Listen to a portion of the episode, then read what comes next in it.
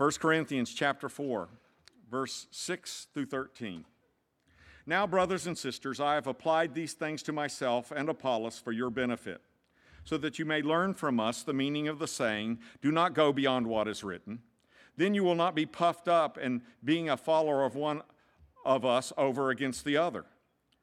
Who makes you different from anyone else? What do you have that you did not receive? And if you did receive it, why do you boast as though you did not? Already you have all you want. Already you have become rich. You have begun to reign, and that is without us. How I wish that you really had begun to reign so that we might also reign with you. For it seems to me that God has put us apostles on display at the end of the procession, like those condemned to die in the arena. We have been made a spectacle to the whole universe, to angels as well as human beings. We are fools for Christ, but you are so wise in Christ. We are weak, but you are so strong. We are honored, you are honored. We are dishonored. To this very hour, we go hungry and thirsty. We are in rags. We are brutally treated. We are homeless. We work hard with our own hands. When we are cursed, we bless. When we are persecuted, we endure it. When we are slandered, we answer kindly. We have become the scum of the earth, the garbage of the world, right up to this moment. Paul is addressing something that almost never happens people fighting in church. Okay. Tough crowd on a holiday. Okay. And he uses uh, the divisions are along personalities Apollos, Peter, Paul, and so Paul begins to say, this isn't really about Paul and Peter and Apollos. It is not who you have pl- uh, placed your earthly allegiance with, because the gospel is not about Paul or Apollos, it's about Jesus. Pride creates division, Paul is saying here. Pride invites competition and comparison. That's what he says in verse 6. Do not go beyond what is written. Then you will not be puffed up or proud in being a follower of one of us over against the other. And then he tears into them. He says, Really, what are you proud about? What do you have that you did not receive? The last people on earth who should be proud are Christians. Because how do you get proud about the Son of God needing to die for you? How do you get proud over grace you did, never deserved in the first place? What's the competition over? Everything you have or will have is a gift from God. Please tell me what you're proud of, Paul is saying. Then Paul does something startling. He gets sarcastic. I've been in 35 years of preaching, I think I've been sarcastic twice. But this is Paul. This is Paul. He says, listen to the sarcasm, it's dripping. He says, You already reign in God's kingdom. How we apostles would like to reach the heights you have reached. Then Paul begins direct comparisons between the Corinthians and the, uh, and the apostles. He compares what's going on in the church to a Roman victory parade called a triumph. Whenever Rome won a war, they would have what is called a triumph. It was a huge victory parade right through the center of Rome. Thousands and thousands of people would come. And in this parade, they would have the army come first, then all the loot and stuff they had, and at the end, they would have captured prisoners and captured slaves. And what Paul is telling them is you Corinthians see yourselves at the head of the parade in this victorious army. We apostles, by contrast, are at the end of the procession, the group of captured slaves who, after the parade, will die in the Colosseum. They are that kind of spectacle, Paul says. They, the apostles to the world. He says, How we wish we were conquering heroes like you guys in Corinth. Next, Paul compares attitudes. You are wise, but we apostles are foolish. We wish we could be as smart as you are. We are weak, but you Corinthians are strong. Oh, that we had your spiritual power. We're just apostles. You are honored, but we are dishonored. Oh, that we are as well thought of as you. The sarcasm is dripping. Then Paul describes the actual conditions of the apostles.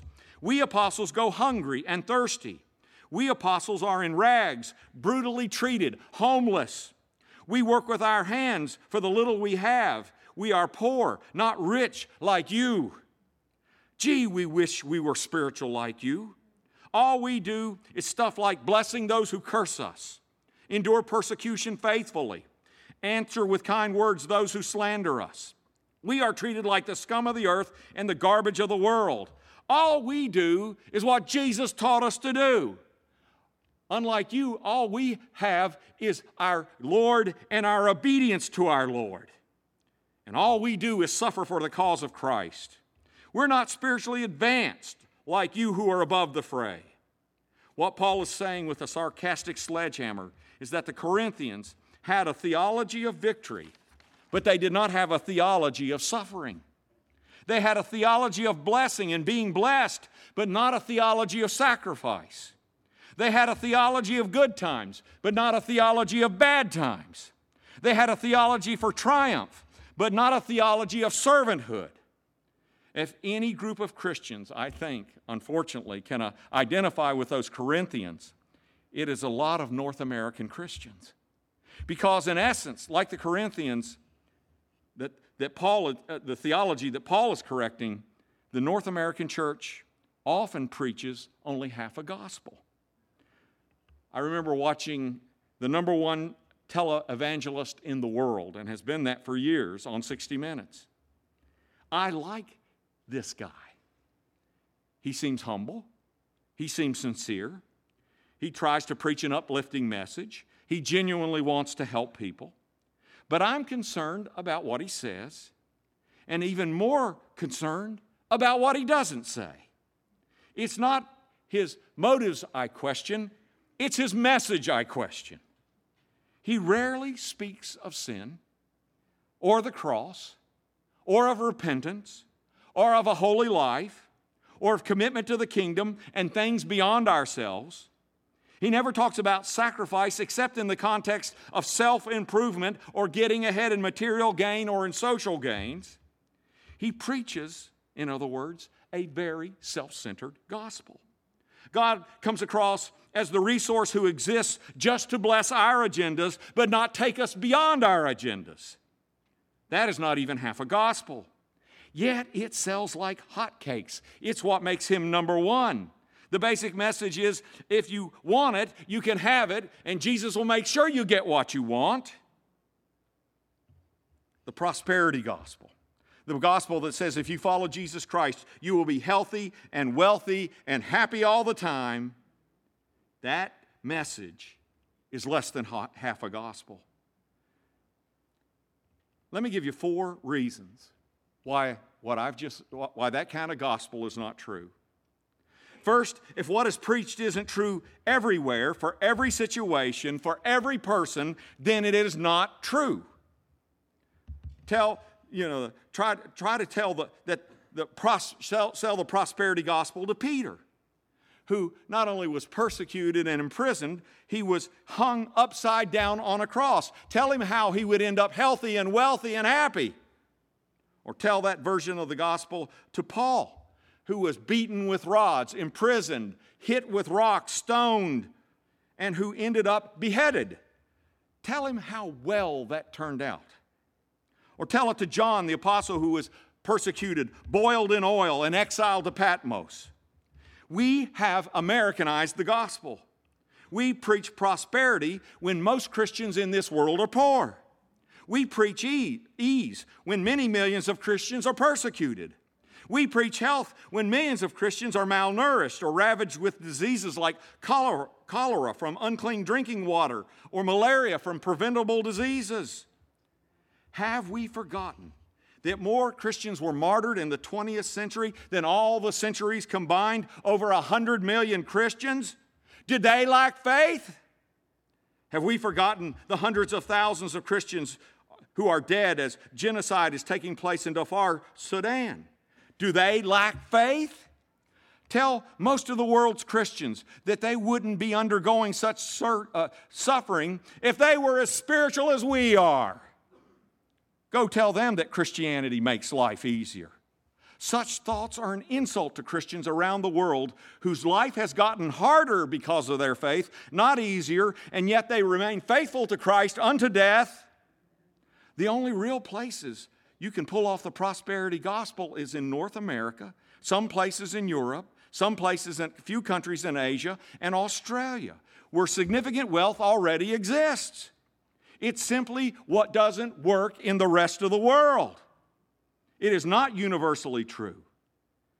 It does not work all the time for everybody in every situation. And real truth must work all the time for everybody in every situation. A second reason this kind of gospel is wrong is simply because it can be cruel. I remember a woman who, who divorced her physically abusive husband. One year later, she discovered she had cancer. And her pastor visited her with his bad theology. And he told her, as she laid in the hospital bed fighting for her life, that she had cancer because she had not stayed with her abusive husband. If she had just submitted to him and his headship, she would have been under his umbrella of protection and she would have never got cancer. In essence, he was telling her she had cancer because she had sinned and she was rebellious and she had violated God's will. First, that's biblically untrue. Jesus made it clear that bad things happen to people for a whole variety of reasons. It's unbiblical because Paul himself had to leave sick people behind on certain missionary trips. People he prayed for for a miracle, they didn't get it. Did Paul lack faith? Besides that, it's just cruel. You take a person who's down and then condemn them for being down? It, you know, how, you talk about kicking somebody, you know, when they're in pain and out. Third, we are, you know, I, I, in regards to helping people who are suffering, we're called to encourage people in pain, not condemn them, to walk along by, side by side with them, to pray with them and for them, to help them in practical ways and, and to empathize with them. And we also called to be humble in the face of human suffering because there, but for the grace of God, go any of us. When it comes to suffering, we are not called to walk into a hospital room and be stupid and insensitive. That's not the gospel. A third reason this kind of gospel is wrong is because it ignores the reality of a fallen world. You may have noticed lately that something's wrong with this planet. And a lot of people try to ignore it instead of accepting it. Drought, wildfires, hurricanes, tornadoes, disease, death, war, terrorism, there's something in us that tells us it ought not be this way, and you are right. The world is whack. It is not a lack of faith to accept the fallenness of the world. It is a solid biblical doctrine when you accept the fallenness of the world. Scott Peck, in his classic book, The Road Less Traveled, helped millions of people by explaining one simple truth. It's in the first paragraph of, the, of his book. And here's the paragraph Life is difficult. This is a great truth, one of the greatest truths. It's a great truth because once we truly see this truth, we can transcend this truth. Once we truly know that life is difficult, once we truly understand it and accept it, then life is no longer so difficult. I hope you find that helpful. We do every person, every Christian, a disservice by teaching them false expectations. What, what is the number one reason people walk away from their faith? Isn't it because they are unprepared when difficulties and bad things happen? When, because, you know, people told, sold them a false bill of goods and said, look, if you follow Jesus, it's all hunky dory. And then when they are blindsided by suffering, they go, wait a minute, doesn't Jesus love me? Here's the problem Jesus didn't teach this stuff. As a matter of fact, he said, If you follow me, let me give you a list of what Jesus said would happen. You will be mocked, you will be persecuted, you will be led like sheep to the slaughter. You will have to choose at times between father, mother, sister, brother, child. If you follow me, Christ said, you will have enemies you wouldn't have had if you didn't follow me. Times may get harder, not better in this world if you follow me, Jesus said. Jesus said, Life is difficult, and following me may make it more difficult. Get ready. Get ready for a fallen world. And fourth, the, this kind of gospel you know, skips the part about sacrificing everything for Christ. As Dietrich Bonhoeffer wrote, when a, God calls a man, he bids him come and die.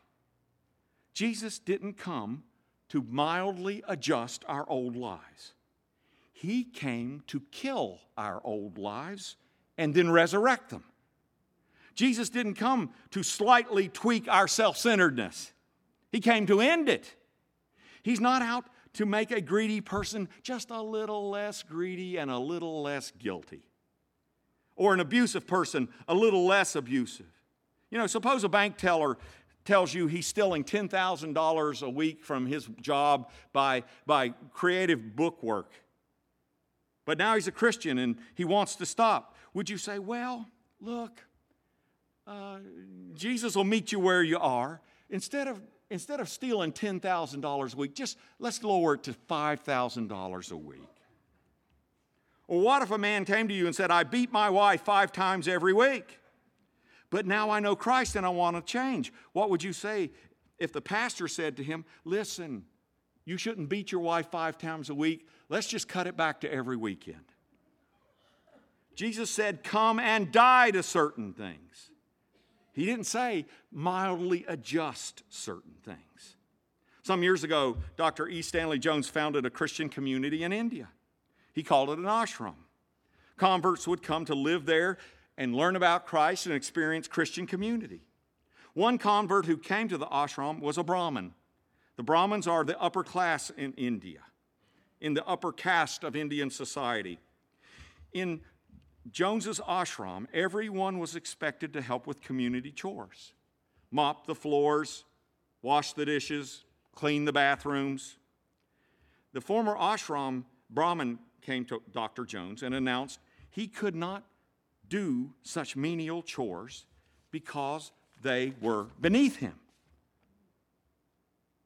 Dr. Jones told him that in Christ there are no menial tasks, that all good works are sacred, and that we should have no trouble as Christians mopping floors or, or cleaning bathhouses. When the Brahmin heard that, he said, Brother Stanley, I am converted, but I'm not that converted. That's the problem with millions of Christians. We're converted, but we're not that converted. What Christ calls us to requires the ultimate in allegiance and sacrifice. It is comparable to death. It's giving up our lives to Him so He can give His life to us. It's surrendering our will to His. Jesus reminds us that we have something better to do than build our lives around our lives. We are called to pray, Your kingdom come, Your will be done on earth as it is in heaven. Our main agenda should not be Uh, what we want solely. Our lives are to be caught up in a kingdom and a relationship that is greater than our lives. It's like joining the army. When somebody joins the army, you never hear the sergeant say, Thank you for joining us. Thank you for doing calisthenics and training. And I just want you to know if there's anything you don't like, you don't have to do it.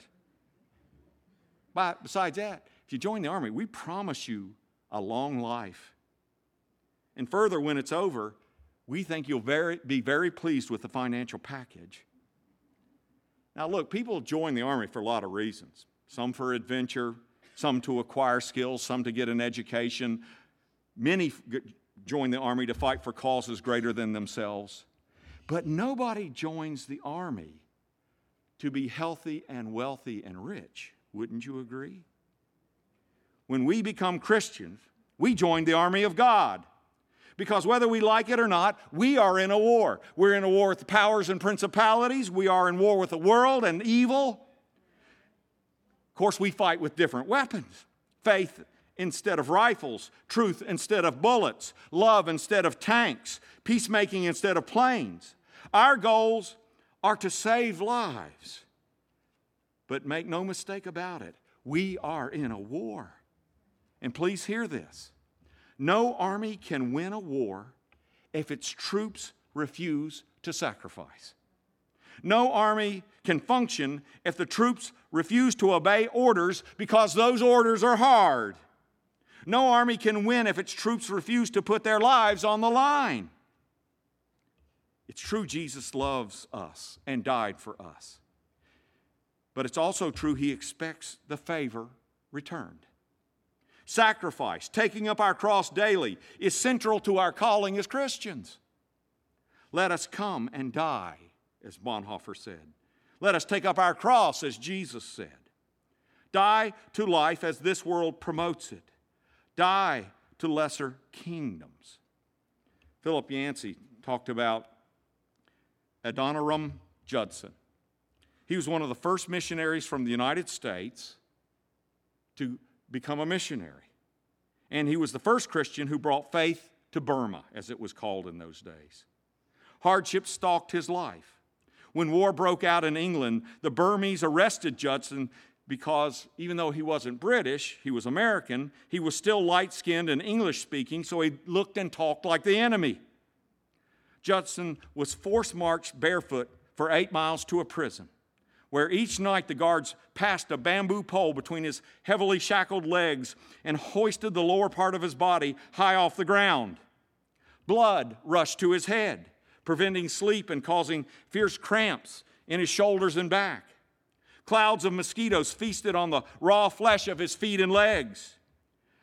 This went on for two years, hanging upside down every night and Judson managed to endure only because his devoted wife brought him food each day and pled with the guards for better treatment.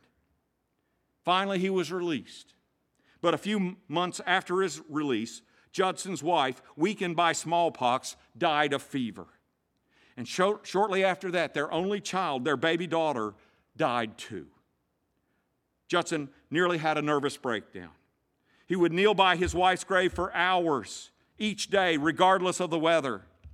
He built a one room hut in the jungle, dug his own grave beside that hut in case it might prove necessary, and worked in solitude on a translation of the Bible in the Burmese language. Only a handful of Burmese people in his life showed an interest in the Christian message. By earth, any earthly standard, he looked like a failure.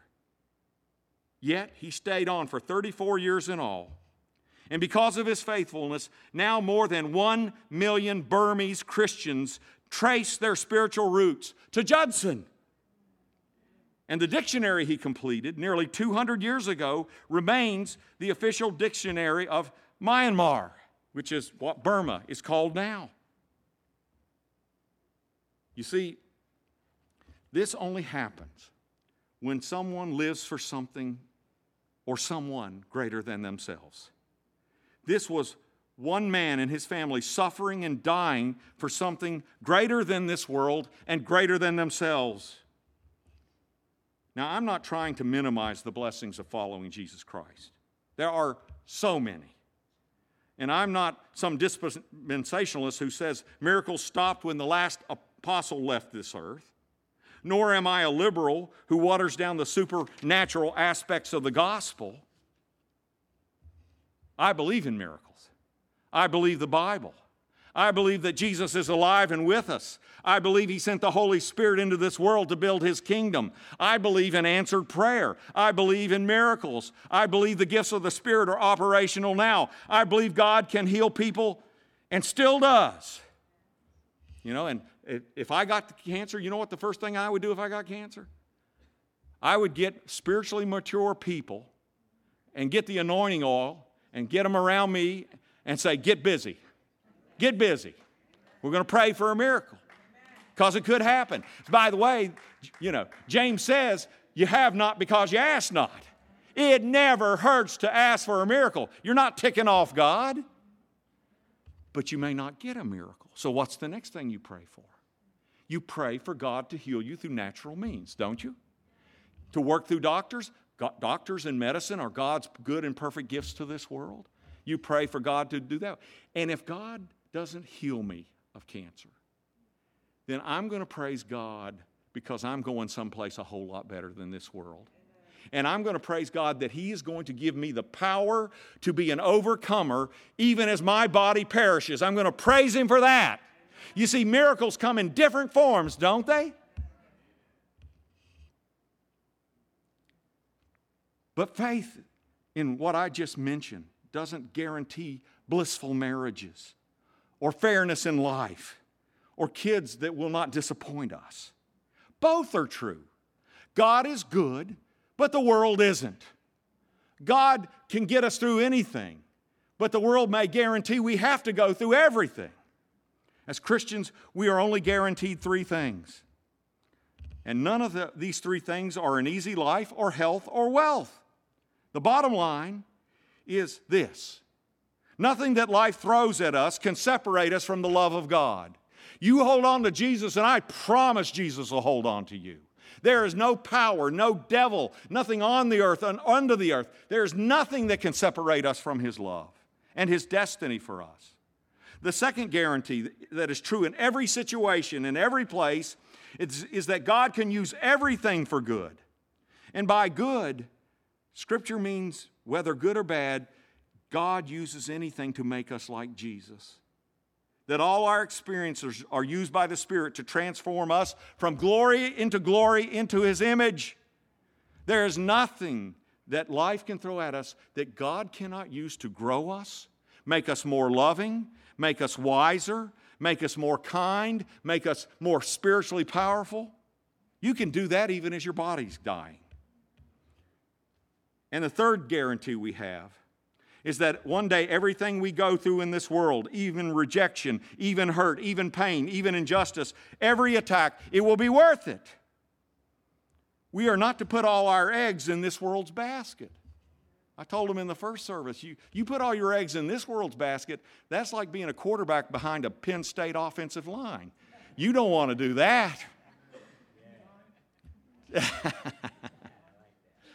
also, I mean, the closest thing to a sure bet in this world is an Alabama football team, but even they let you down sometimes. So, anyway, I'd like to thank you for not booing like they did in the first service. So. Randy Day the, was the General Secretary of Global Ministries for the United Methodist Church. He and his wife adopted a little boy from another country, and they all fell in love with each other. When Randy Day traveled, he always called home from where he was. Once, just after he crossed the international date line, he called his son and said, Son, it's dark where you are right now, but where I am, it's bright, it's light. In fact, where I am is tomorrow. Some months later, Randy had to leave home again, and he said to his family, I'll call you when I get to where I'm going. And his son said, Dad, call me from tomorrow. May we, you know, we, we may be in the dark now on a lot of issues. On a lot of places in this world, the night looks like it is winning. But there is a day coming where it is bright. There is a day coming where the darkness flees and there is no disease or death or pain or sin or devil.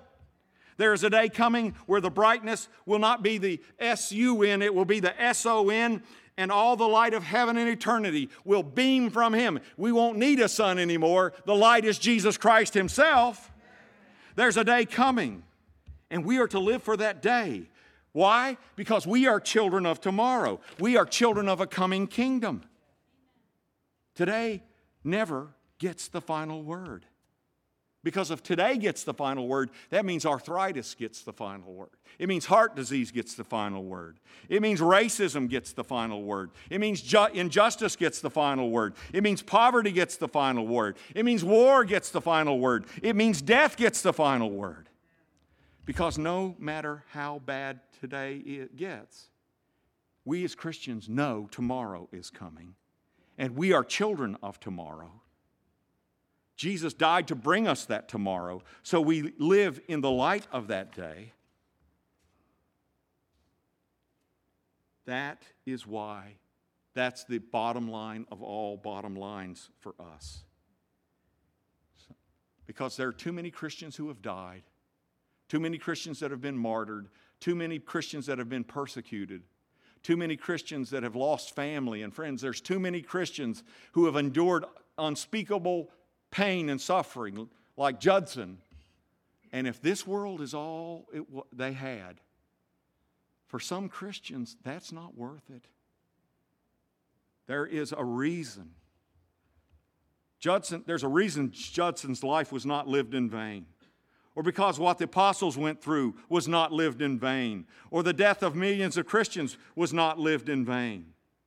We are called to help bring in a new kingdom that will not fail and is ruled by love. We are called to fight for that kingdom. That is why Paul could suffer what he suffered, sacrificed what he sacrificed. Why could Paul endure persecution for the kingdom of God? Because one day he knew he would be a prince and a ruler in the kingdom of God and it would be all worth it. Why could Paul endure homelessness for the kingdom? Because Christ, he knew, was preparing a special mansion just for him, tailor made to his personality, tailor made to the way God made him, and that living in that mansion for eternity was worth being homeless now. Why could Paul endure poverty in this world? Because he knew one day he would inherit the wealth of the next world. He knew, and he did, as Jesus said, stored up treasures in heaven, indescribable wealth. Why could Paul allow himself to be considered scum in this place? Because he would reign with Christ in a kingdom without end. Why could Paul, why didn't it eat him up that he was considered garbage here? Because he knew he was going to be cherished there. And if what Jesus thinks of you is far more important than what emperors and generals and presidents think of you. So let us come and live for the, the other world.